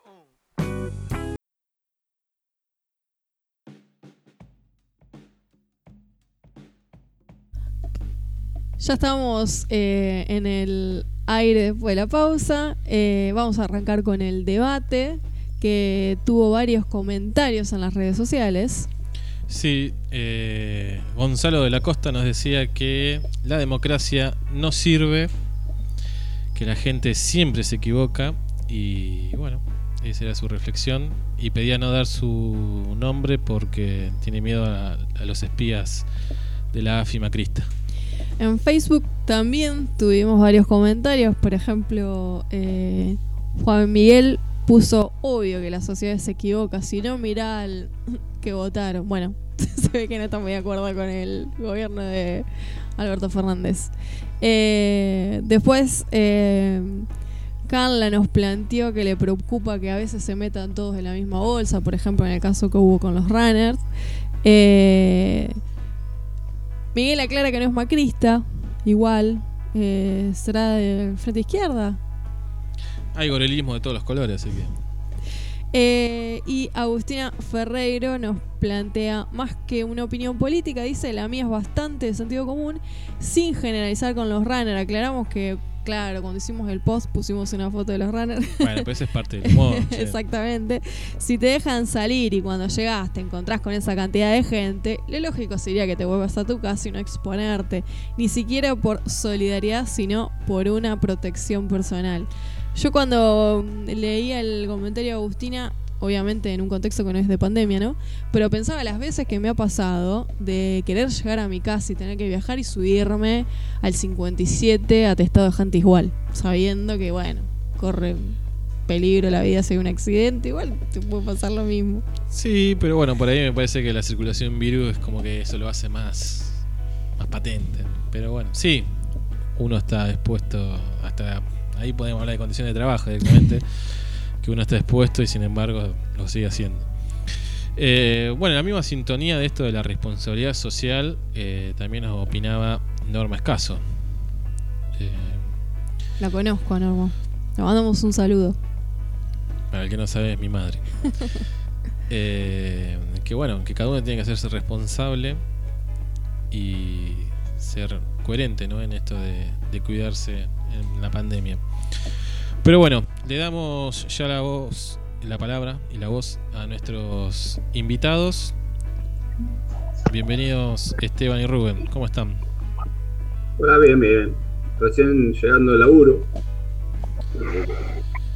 ¿Sos trabajador esencial? No, Ah, Pero- pensé que, que eras médico. no, no, no. no. Saco básicamente. ¿no? Es lo único que hago. Eh, ¿Trabajaste toda la cuarentena o te tocó con las aperturas que fue haciendo Rodríguez Larreta? Eh, no. Eh, hubo como un par de semanas, dos, tres semanas que no trabajé con las aperturas. Yo creo que haya sido la fe. No sé. ¿Quién fue el de eso? Pero. De vuelta. Bueno, saludamos a Esteban también. ¿Cómo está Esteban? Hola Sebastián y hola Florencia. ¿Cómo andan? Más o menos. ¿Por? No sé. ¿No estás contento que lograste hacer otro debate más? Ah, no, en ese sentido sí estoy contento, muy contento. Bueno, viste que siempre hay que ver el vaso medio lleno. Sí, yo directamente no veo el vaso. Ah. ¿Estás con algún problema de vista? Ah, es una mala jornada. Un Claro. problema mental. Bueno, los psicofármacos son buenos para esas cosas, así que no hay que preocuparse. Sí. Sí. Uh, organizar un debate en un minuto. Psicofármacos sí, Sí, psicofármacos sí, no. sí. Bueno, Sí. eh, cuando nos juntamos vía videollamada para plantear el debate, decíamos cuál va a ser el marco, ¿no? Eh, a la hora de debatir. Y un poco la pregunta era si la sociedad se equivoca o la sociedad no se equivoca. Y yo hacía dos distinciones ahí, que una en un plano más filosófico, de, de entender si, si hay una sabiduría a nivel social por el solo hecho de que la mayoría diga algo, o si lo podíamos tomar también en una cuestión más práctica, electoral tal vez, de eh, si esas mayorías se equivocan o, o tal vez no se equivocan o están inducidas o hay un error de las propuestas políticas tal vez a la hora de, de tratar de convencer para que sean votadas. Eh, podríamos debatir sobre qué posición debatir en sí mismo. Pero bueno, dentro de esas dos eh, premisas, digamos, eh, vamos a, a tratar de intercambiar ideas. Así que le dejo la palabra a quien quiere arrancar. Me gustaría, antes de darle la palabra a Rubén, ¿sí? ¿Puede ser? Sí, claro. De la palabra a Rubén, quería retomar los mensajes que vi hoy en el Facebook que ustedes recién leyeron. Y quería primero como partir de esto, ¿no? De em, la sociedad se equivoca cuando, por ejemplo, eligen a alguien para gobernar que a mí no me, no me gusta. Eh, yo veo que hay muchas opiniones en ese sentido. Eh, en, ese, en ese caso nos remitimos siempre a algo muy personal y muy subjetivo, ¿no? De que, claro, la sociedad se equivoca cuando votan a alguien que no me gusta. Entonces, eso hay que descartarlo. Primero, la mirada personal hay que descartarla. ¿No? Sí, sí, como nos comentaba Juan Miguel. Sí, Claro, se, se entiende, ¿no? Sí, por ¿Se supuesto. escucha? sí, pero Ah, genial, genial. Sí, sí, pero siempre va a haber algo subjetivo en el voto, de alguna manera. Eh, no solamente ideológico, político, no, muchas veces se piensa en eso. Eh, y creo que la, sociedad o el pueblo, con el nombre que vos quieras, eh, no es que se equivoca. Están votando seres humanos y los seres humanos pueden hasta cambiar de actitud de lo que te dicen vos le tenés que creer porque es el sistema que, nos- que tenemos, la democracia de creerle a la gente que está arriba o los candidatos con un discurso. Y vos tenés que elegir a alguno. Vas a elegir al mejor, al más peor o a ninguno. Pero no, no debería ser tu responsabilidad en- dentro de este sistema, o por lo menos en el que tenemos nosotros acá, si los que suben asumen el poder y manejan todo, hacen todo mal tu responsabilidad era votar y creo que queda ahí, si no tendríamos que buscar otra forma. Y dentro de la forma que tenemos, eh, también me imagino yo que podría haber algún tipo de participación un poco más comprometida, ¿no? Eh, es- es un tema que, que enseño en la escuela, esto de la participación ciudadana, que si bien la democracia argentina es muy defectuosa en muchas cosas, pero por lo menos desde los papeles nos permite participar de muchas formas y no solamente cada dos años emitiendo un voto. Eh, ahí me parece que hay una cuestión de, de- que hay una conciencia cívica que no está del todo desarrollada y que un poco en lo que decías vos Rubén, eh, tampoco es toda la culpa de la sociedad eso, porque si los que ocupan lugares públicos lo utilizan solo para beneficiarse a nivel personal, es lógico que haya un descrédito de la participación política, de la participación ciudadana, y que se asocie con, cosas negativas o valores que uno no, quisiera tener, ¿no? Claro, yo siempre pongo, cuando pienso, estaba pensando esto, me imaginaba, no sé, a Menem, por ejemplo. Un peronista, caudillo, del interior, recontra federalista, suponían, uno cualquiera, y viene al poder, agarra y privatiza todo. Era peronista, o sea, no era pro. Eh, ¿Qué pasó? Que, ¿Cómo hizo que nosotros confiemos en él? Nosotros, digo, los que lo votaron. Yo no lo hice igual, en esta me sale. Pero eh, cambió de un discurso que dijo, o algo que, que se vendió de él, una propaganda que se vendió de él, eh, cambió el 100% lo que dijo. de, de volar en la estratosfera, no me acuerdo qué cosa, y no Mm. pasó nada. El chabón estuvo 10 años gobernando eh, en los destinos del país. Digo, ¿qué culpa tienen los que lo votaron cuando le creyeron el discurso? Ahora, no sé si me explico lo que quiero decir a nivel nacional, porque no lo conocés, no estamos hablando a nivel de una ciudad chica, donde vos lo ves todos los días, lo conocés. Sí, Esteban. Sí, no, y ah, em, lo que dijo, lo que vos dijiste, Rubén, este, me lleva al- a un caso para mí central a la hora de analizar estos fenómenos, ¿no? De las masas, cómo eligen, por lo menos eh, a, a la hora de votar, ¿no? Como que me centro en eso. Y el caso de Hitler, de Adolfo Hitler y su llegada al poder mediante el voto, ¿no? Como, como el contexto social, económico, cultural lleva a que una sociedad vote a su propio verdugo. ¿no? Ese se me parece que es el, es el ejemplo máximo que podemos nombrar, ¿no? Eh, de cómo la sociedad fue, entre comillas, engañada. No, no lo sé si fue engañada o si votó eso realmente porque, bueno, es lo que estamos debatiendo ahora, ¿no? Eh, entonces eso me lleva a pensar que, bueno, este, siempre hay que tener en cuenta siempre el contexto, eh, qué está pasando en la sociedad para que vote ¿no? a ciertos personajes. Pero también me lleva a pensar en que todo el tiempo, por lo menos en Argentina, nos está pasando que estamos en crisis y siempre estamos votando a alguien que nos rescate del anterior, ¿no? ¿Qué opinan?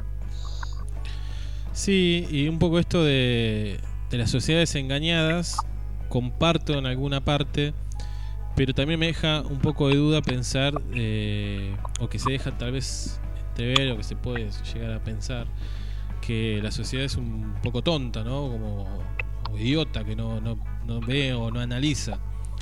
Eh, no sé, eso como lo ven ustedes, No, si es completamente manipulable la masa o el pueblo, o, o hay ahí una correspondencia de responsabilidades, no sé cómo lo analizan. Yo no, no quise decir eso No, no, no, no, no estoy Eh, diciendo yo.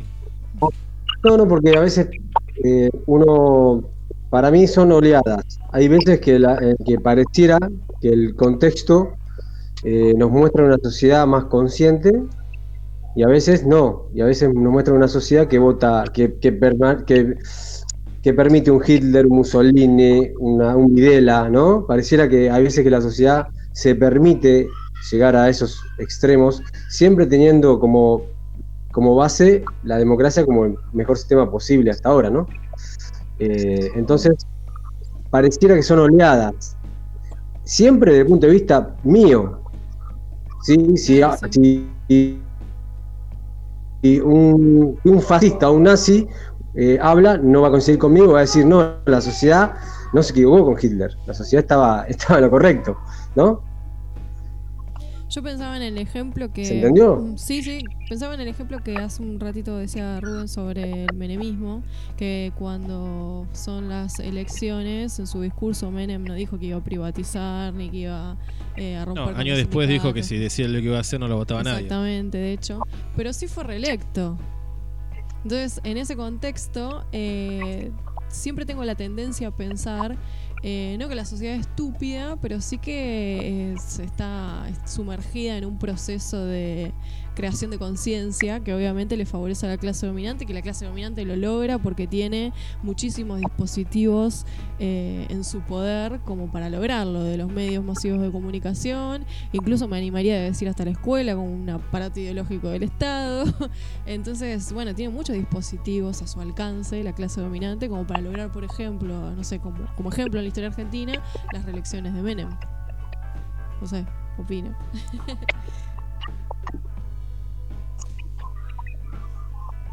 Justo estaba pensando Bueno. también, lo había pensado antes, de, de, ah, de Bourdieu, Ajá. ¿no? del capitán simbólico, cómo se construye el hábitus, y cómo se construye incluso eh, lo social, eh, como sentido común social. No, o sea, no es solamente lo económico, aunque lo económico es valioso e importante. Yo digo, supongo que la gente que que no piense, no digo que, no te que la gente no piense, sino que por ahí no se da cuenta que va a tener una consecuencia posterior, porque no estudió economía, porque no sabe economía, no tiene por qué saberlo, va a laburar todos los días y, con dos mangos me compraba dos cervezas, por ejemplo.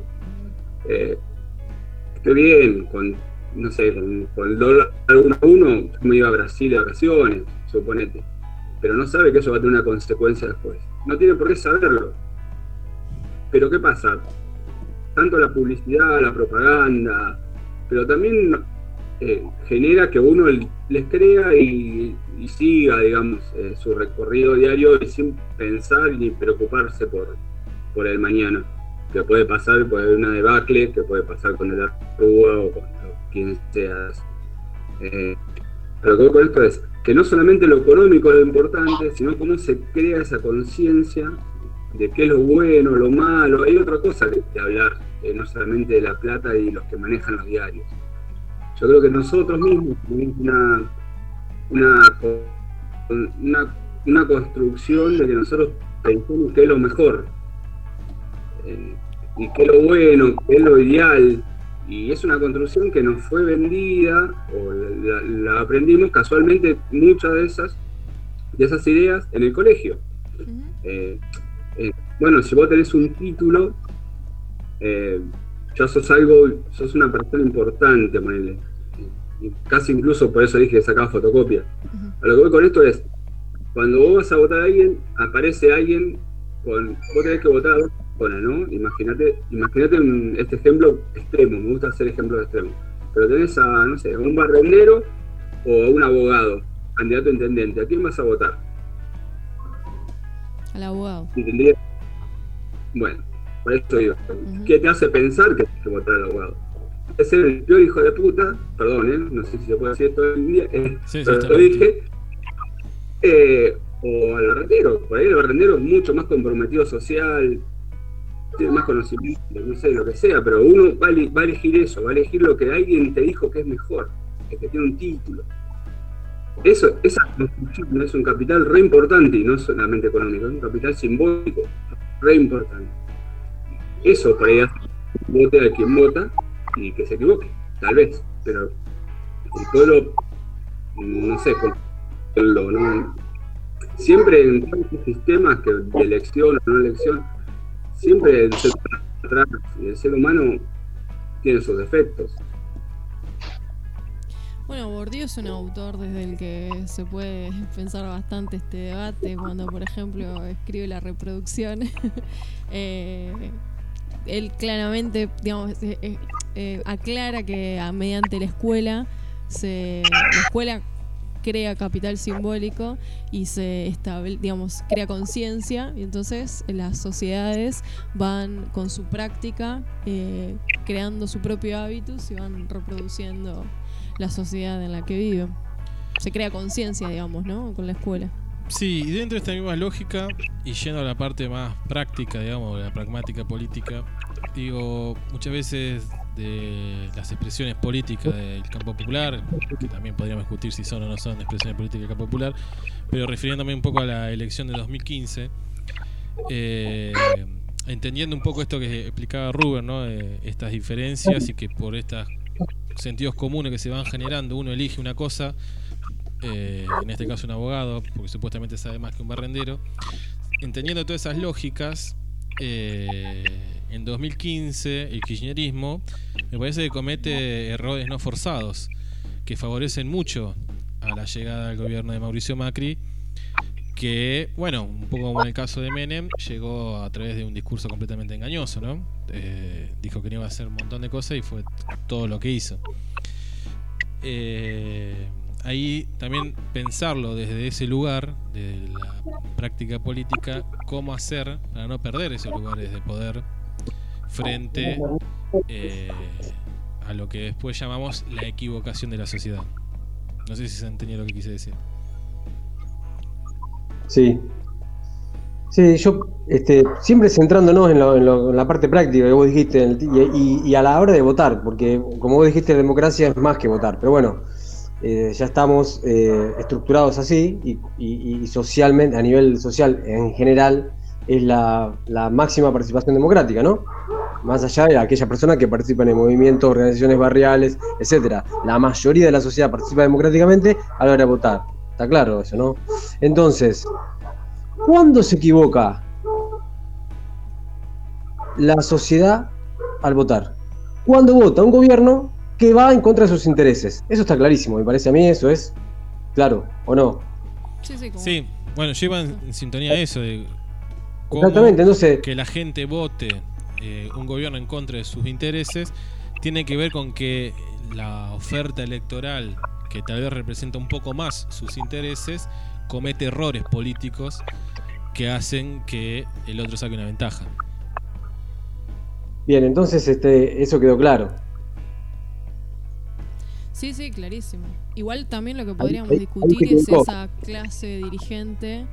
eh, bueno, representa sus intereses, pero no forma parte de su sector social. Es Ah, pero eso para mí es al margen. Eso, eso es al margen. Quizás Para mí, eh, habría que. Estoy de acuerdo con la conductora, mira. La- pero Ahí, ahí también vienen las debilidades de los gobiernos, ¿no? Sí, sí. No sé. Hay muchas cosas, perdón, hay muchas cosas subjetivas que, que nosotros volviendo para atrás, pero en realidad con la misma sintonía. Que nosotros eh, intentamos, eh, nosotros nos juntamos con gente ac- acorde a nosotros, por ejemplo. Yo me junto con vos porque tengo una panadería y hacemos una junta. No, a lo que voy con esto es, eh, siempre intentamos juntarnos con gente que tiene intereses comunes a los nuestros. Y tal vez eh, todo mi grupo de amigos, por ejemplo, que considero amigos o conocidos, son todos convenidos de colegio y me, me, me crié en ese ambiente de una escuela privada religiosa. Y mis amigos vienen de ahí, o si no vienen de la otra escuela privada religiosa, eh, y la gente de mi barrio, los pibes que no, pues, tal vez no terminaron el colegio, eh, no son parte de mi, de mi, de, digamos, de mi mundo que, yo vivo, aunque lo pienso, está muy mal, considero importante. Eh, ese hábito de, elegir tiene más allá que ver con mis propios intereses a veces. No sé si me- tal vez me explico mal. Es mucho más subjetivo. Vienen por otro lado que no tiene que ver solamente con, con si me, intereses o no mis intereses. Creo. A ver si te entiendo, Rubén. A veces votamos más por nuestra aspiración o lo que nos gustaría que por lo que realmente nos trae algún beneficio. Sería más o menos eso. Exactamente. Es como querer, porque también tiene que ver algo eso de querer, tal vez escalar. Por ejemplo, en el tema, siempre estoy volviendo a la misma idea, pero eh, en los campos de poder, uno siempre quiere estar más arriba o más abajo, lo que sea, o sea, más abajo no, pero digo, esta, esta disputa. no solamente se reproduce la cultura, sino que desde abajo podés luchar la cultura, pero siempre está esa, esa intención de- de llegar arriba, de estar ahí, y a veces eso genera una confusión. Digo, no sé, es algo que se me acaba de ocurrir, por supuesto.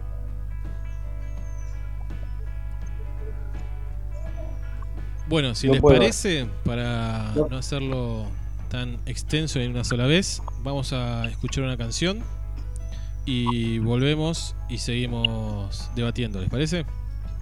No nos parece por eso del técnico. ¿Vale? No, quiero seguir ahora.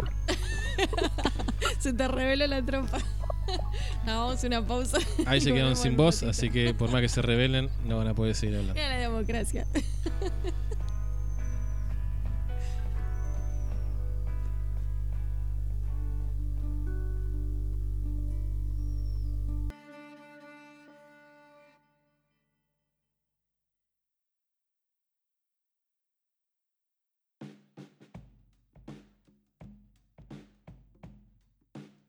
Bueno, regresamos después de una canción, no sé qué era lo que estábamos escuchando. Estábamos escuchando a Tonolek en la canción Bienvenidos. Bueno, vamos a continuar con el debate. Eh, las opiniones son bastante diversas. Eh, no recuerdo, no sé dónde retomar el debate. En si la sociedad se equivoca o no. Una cosa que todo, seguro. Bueno, le damos la palabra ya a nuestros invitados nuevamente. Gracias. Quería mm, comentar una cosa. Este, mm, que a veces las personas que dicen que la gente vota mal, que es muy común decir votas, votas mal, vota mal, o los pobres votan mal. o elección, vota bien. O el día anterior, mañana vota bien. Claro, esa, esa frase. sí, sí.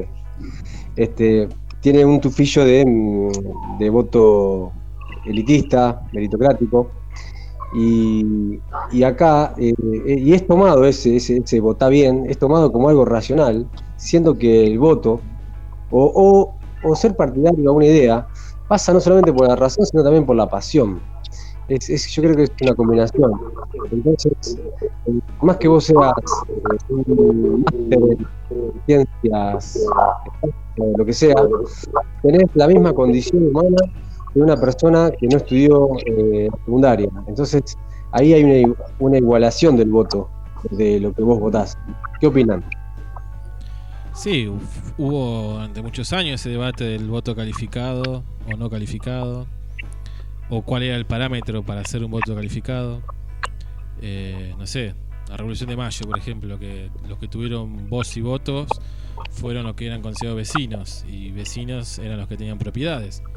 Así que si no sabías ni leer ni escribir, pero tenías una propiedad, votabas. Sí, Claro, sí. Sabías, sabías leer y escribir si tenías una propiedad, en teoría, ¿no? Eh, claro, en teoría, si una casualidad de la vida te, te puso en ese lugar, Sí. El, el- Sí. algo difícil igual. Eh, sí, lo que pasa que, es como dices, creo que estoy ahí, sí estoy de acuerdo con Esteban, en el hecho de que el, el voto calificado o una especie de re- restricción a la democracia es totalmente elitista y porque eh, se, se supone que, que la gente es apática, no le interesa la política o no sabe nada, entonces no tienen que votar. O sea, ¿para qué van a votar si no entienden nada? Y esa, esa, esa visión es bastante mala, por lo mínimo decirle eso. Me acuerdo del debate sobre el voto a los 16. Si estaban preparados, si tenían conciencia. Eh, y yo, eh, estando en la escuela, he escuchado a chicos de 16 años mucho más formados eh, y con una opinión mucho más coherente que muchos de 50, 60. Eh, y me parece que ese chico, si tomamos eso como parámetro, tenía mucho más derecho a votar que una persona que dice esto, ¿no? A mí me interesa la política, eh, gane quien gana, yo mañana tengo que laburar. Todas esas frases que, que surgen, eh, que en el fondo van en desmedro de la democracia. Exacto.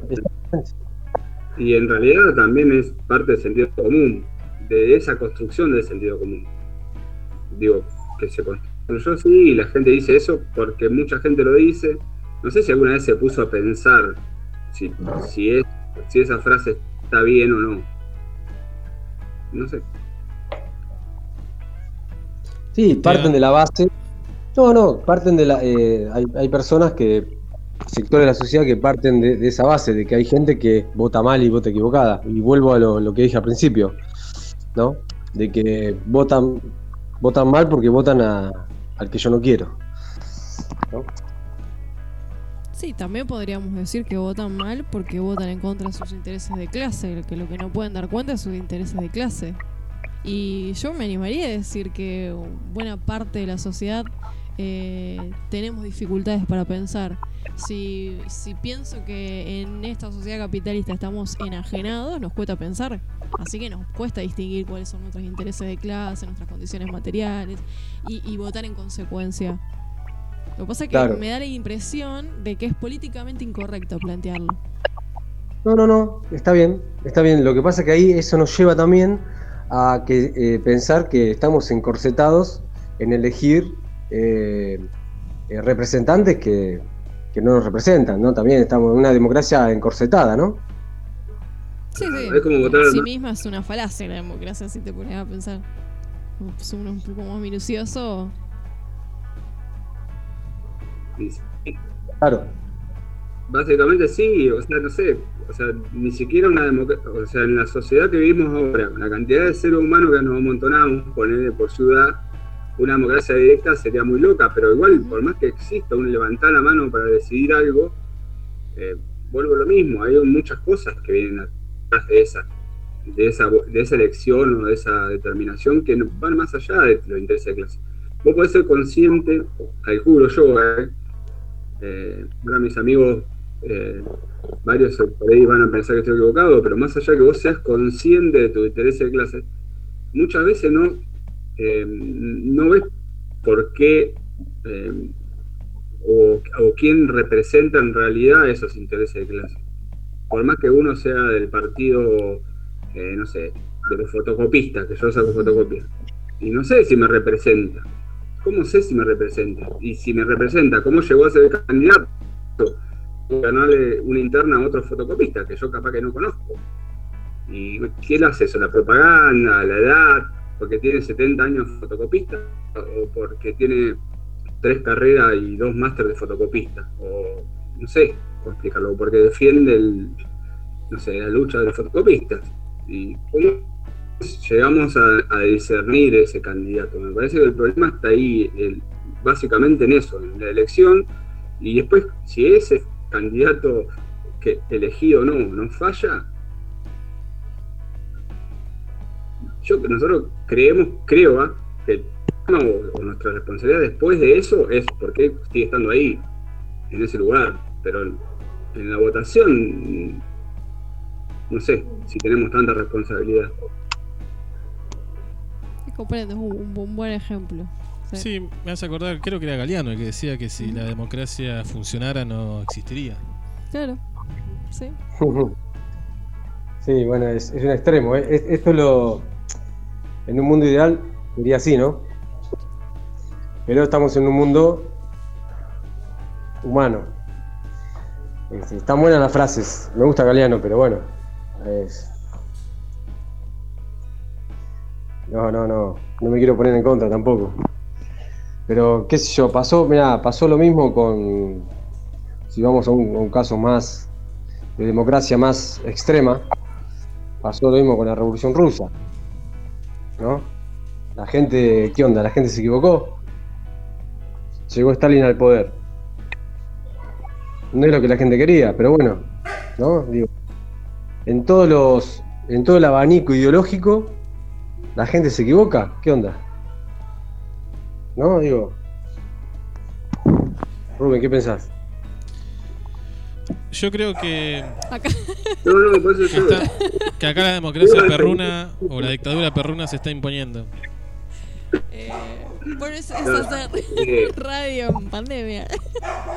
No, no podemos acceder al estudio en este momento. El alma de la. A ver si podemos corregir un poquito el tema de los perros. No, te iba a decir que tal vez una forma de anclar la discusión es eh, si logramos poner un acuerdo común que sería el de eh, la democracia es el sistema menos peor que tenemos hoy en día. Más allá de la frase de Galeano o de lo que digamos del sistema, de lo perverso del sistema, eh, me imagino también por una cuestión histórica en Argentina, por las dictaduras que hemos vivido, esto es lo menos peor o lo, o lo que más podemos aspirar eh, hasta que inventemos algo nuevo, ¿no? Sí, sí, estamos, estamos eh, hablando en base al presente, en base a lo que a lo, a- a lo que tenemos, ¿no? No podemos ponernos a, a pensar eh, qué pasaría si, ¿no? Si no, ya nos vamos de mambo.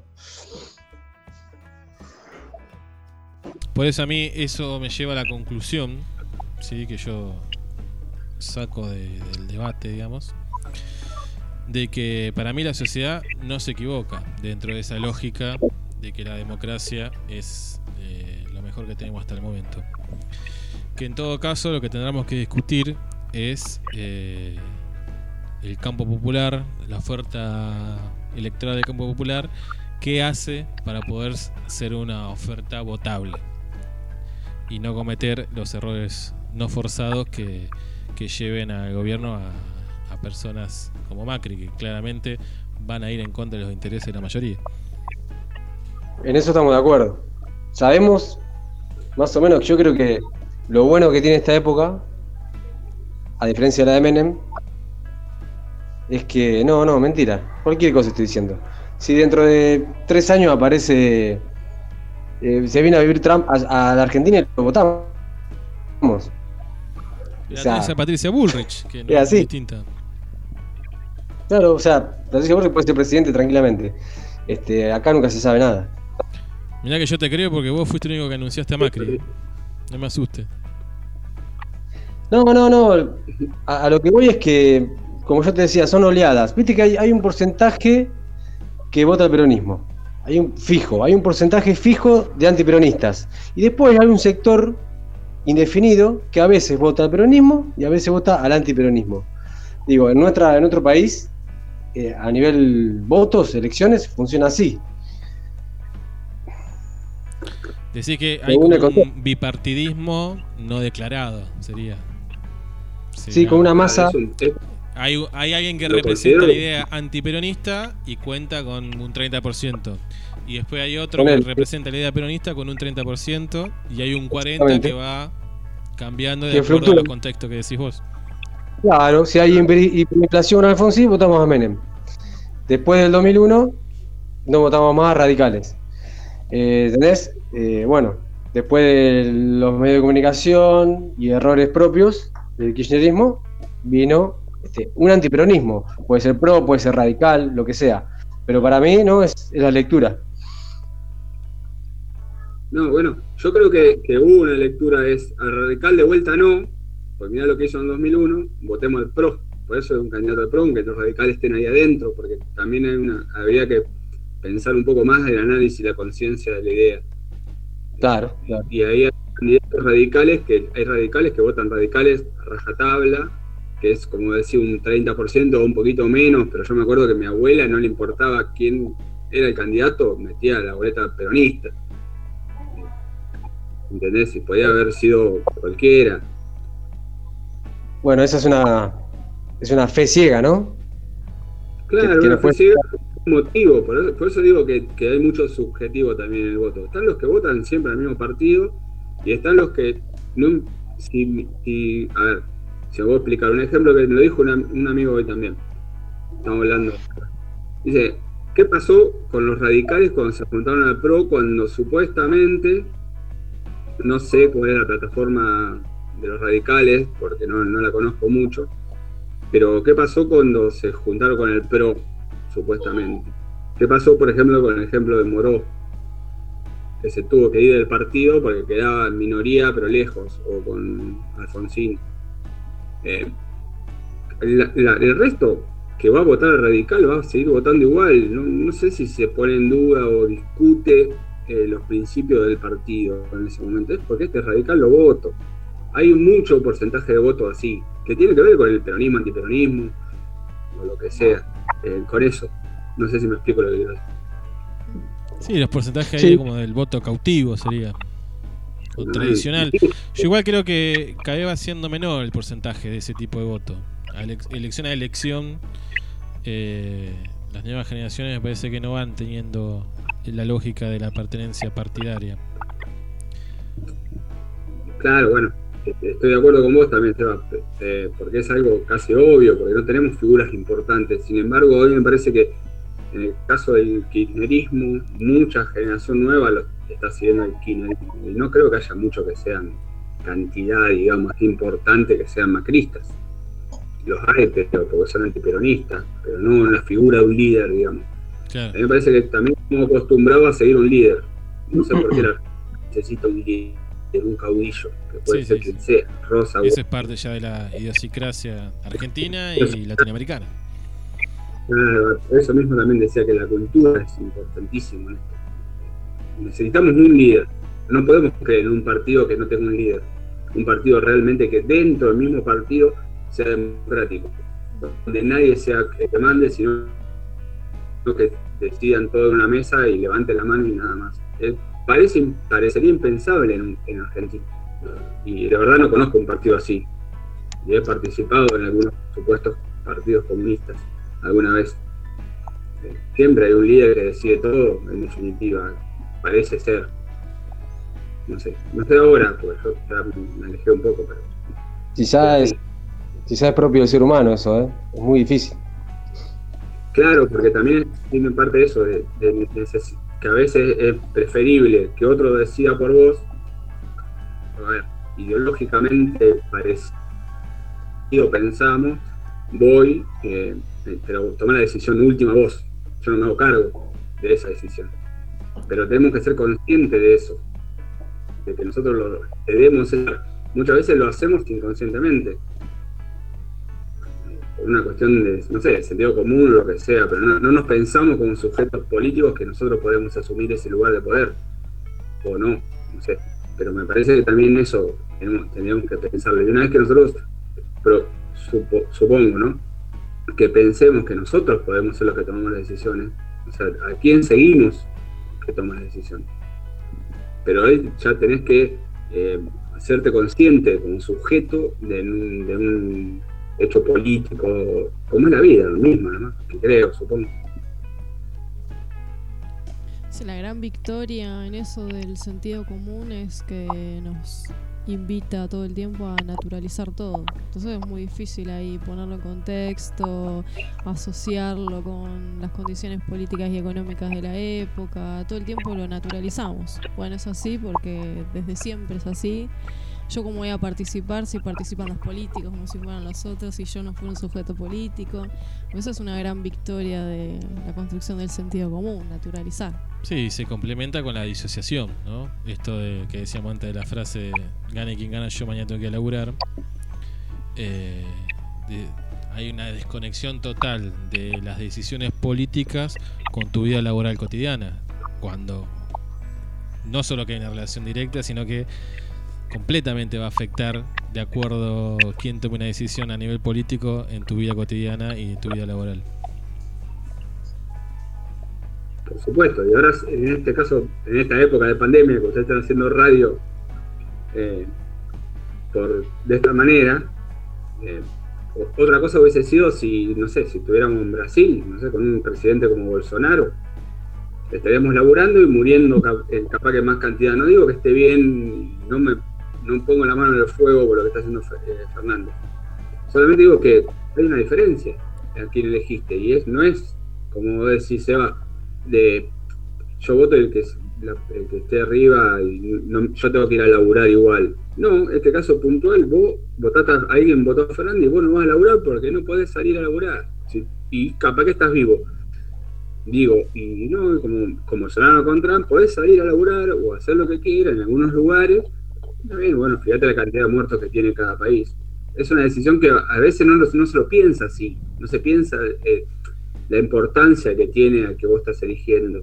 Eh, como, como decís, eh, tenés que laburar todos los días, a mí nadie me da nada. eh, no, pero hay gente que te da una, una, una jubilación, hay gente que te dio en un momento un aguinaldo, ocho horas de laburo, lo que sea, la jubilación Sí. a la dama de casa. Cuando asume Macri, el sueldo promedio en Argentina era de 600 dólares y ahora es de 290, 280, veíamos el otro día. Ahí hubo una acción directa sobre la capacidad de compra que vos tenías y laburaste la misma cantidad de horas o incluso más y sin embargo podés comprarte menos cosas. Y eso fue una decisión política. No fue el Espíritu Santo el que decidió que pasara eso. No, claro.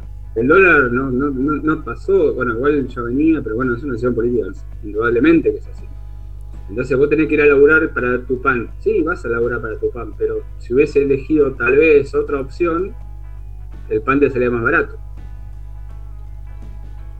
Es así. Trabajar tenés que trabajar seguro, casi siempre.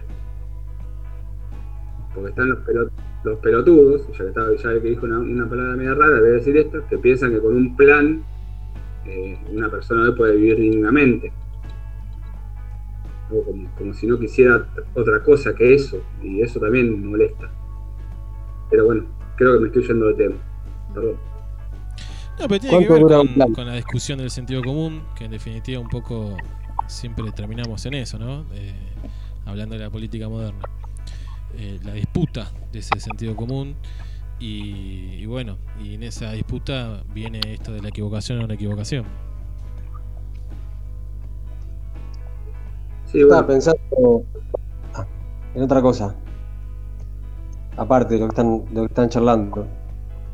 Estamos. Estamos hablando, estamos hablando de la hora de votar, a la hora de votar, cuando nos equivocamos, la sociedad se equivoca.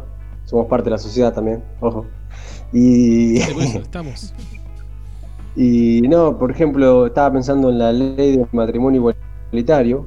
Yo creo que la, mayoría de la sociedad está, hubiera estado en contra de esa ley, no, no la hubiera apoyado, pero salió igual. Este, la, ley está en ese sentido por encima, eh, por encima del de, eh, el pensamiento social. Y entonces ahí sí, por ejemplo, la sociedad se equivoca y, y, las leyes eh, o sea, me, parece raro también, pero se puede pensar desde ese punto de vista. ¿Se entiende o no? Cualquiera, sí, ¿no? Te entiendo lo que vos decís. Eh, pero a mí me parece que no sé si la ley está muy, muy por arriba o fue como si fuera una ley esclarecedora de, no sé, los diputados entendieron qué es lo que tenía que hacer y solamente ellos porque eran diputados y no el pueblo, la mayoría del país. Eh, no estoy tan convencido de eso, puntualmente de eso. Me parece que la discusión del matrimonio igualitario y ese tipo de cosas ya se viene peleando, generado por, por peleas eh, de esos colectivos y colectivos afines a eso. Antes de que sigas, yo no dije lo contrario, ¿eh? No digo, yo por eso digo, una parte minoritaria de la sociedad, la que vos estás diciendo que viene luchándola, se impuso a una mayoría que no tenía razón. ¿Entendés lo que digo?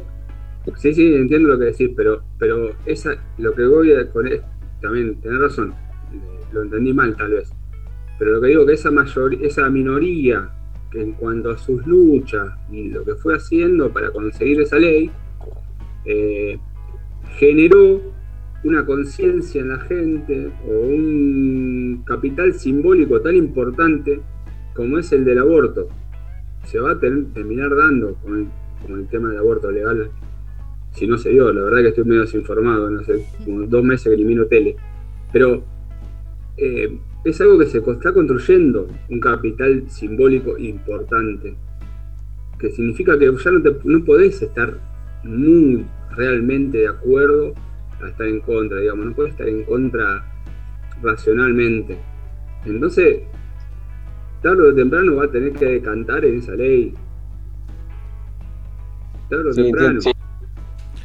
Está bueno esto que están diciendo porque es un poco lo que decíamos de la calidad democrática, de que no sea solamente ir a emitir un voto. Bueno, esto es un buen ejemplo de que la lucha sostenida y la participación política y ciudadana, digamos, en la comunidad, tiene sus frutos. Que tal vez no haya una mayoría automática, pero sí hay una minoría que genera tanta presión y tanta intensidad que logra eh, acceder a un derecho que no solo es para ellos, sino que es para todos, porque las generaciones futuras que vengan y que tengan eh, elecciones sexuales distintas a lo heterosexual, ya parten de otro lugar. Claro, y ahí, y ahí viene lo que estábamos comentando con Rubén, que como una minoría acertada, desde nuestro punto de vista siempre, ¿no? Se impuso a una mayoría que yo creo que estaba en contra del matrimonio igualitario y como está en contra del aborto. ¿Se entiende? No, está, está buenísimo esto, que suceda esto.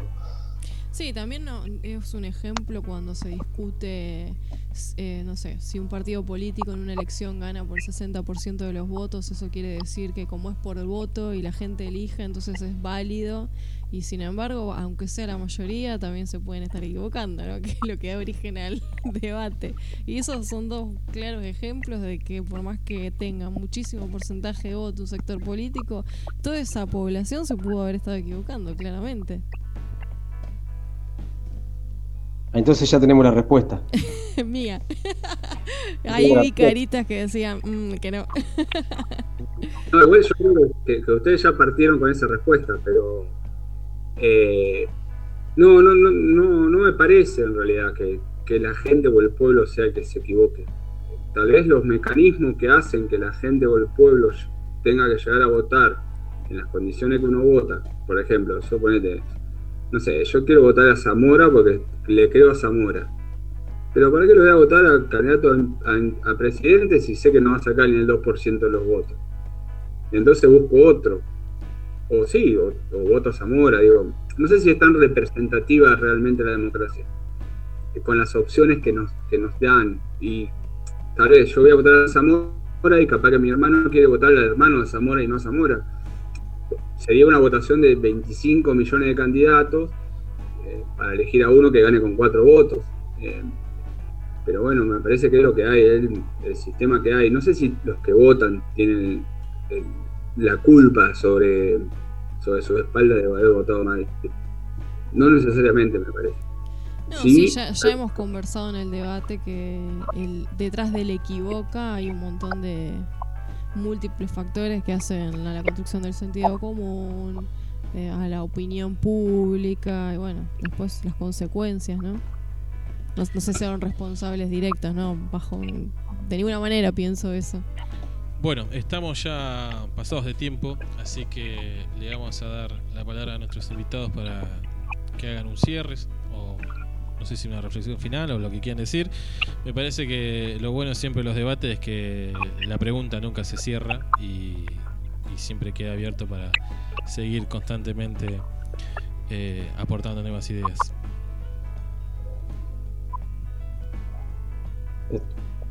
Yo particularmente agradezco que me hayan invitado. Eh, hace mucho que no discuto con nadie, estoy solo en mi casa. Eh, y me, hace mal no discutir de vez en cuando. No, no, no, no intercambiar opiniones, no es una discusión. Creo que no fue una discusión de, de polos muy opuestos tampoco, así que solamente algunas ideas que por ahí no son las mismas y está buenísimo. Y hubiese estado buenísimo que, que esté la reta debatiendo con nosotros también, pero no, no estaba. Pero, como es? Eh, no, estuvo, agradezco solamente la invitación. Y gracias, un poco, gracias. eh. Para cerrar, no, ya dije creo que todo lo que tenía que decir y no. no- gracias. Bueno, nosotros agradecemos tu participación. Esteban, A mí me gustó haber charlado con ustedes. Eh, me, me- me hubiera preferido hacerlo cara a cara. Todavía no, adap- no me adapto a esta tecnología, a esta forma de charlar. Y esto me, me quedan muchas dudas y preguntas todavía. Obvio que no tengo una respuesta y me dan ganas de seguir, eh, de seguir leyendo y buscando más sobre este tema. Bueno, hagamos la segunda parte cuando se abre un poco más la cuarentena y permitan las reuniones. Sí, Bien. por supuesto, pero Vamos a juntar igual. Tenemos algo pendiente entre nosotros. sí. Compartimos Pero sí, sí. un vinito y hacemos homenaje al programa. Sí. Dale. Y lo que está bueno del debate es que más, quedan muchas cosas abiertas y está buenísimo eso, ¿no? Bueno, le contamos a los oyentes que en la, en la pausa musical que tuvimos salió la semilla de un futuro debate, que es el tema de la animalidad. Así que ahí lo tiramos y lo dejamos. Como en algún momento tiramos esto y fue germinando, eh, ya veremos si también llevamos a, a un debate en el programa la cuestión de la animalidad. Bueno, muchísimas gracias a los dos por participar. A Esteban también siempre dando la mano con la organización. Y bueno, los invitamos a que se queden en línea eh, para hacer eh, el después de- del vivo. Nos despedimos hasta el lunes, ¿no? El lunes con especial educativo, supuestamente. Tenemos el especial educativo que, que lo vayamos posponiendo. Así que bueno, tendremos el tema de la educación que no sé si es muy convocante, pero bueno, vamos a, a hacerlo finalmente.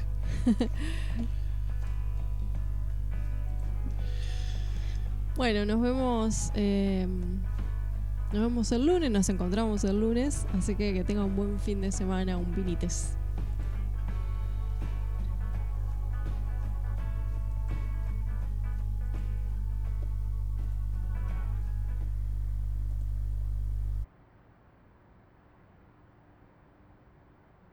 Ni la prisa de la estación, ni la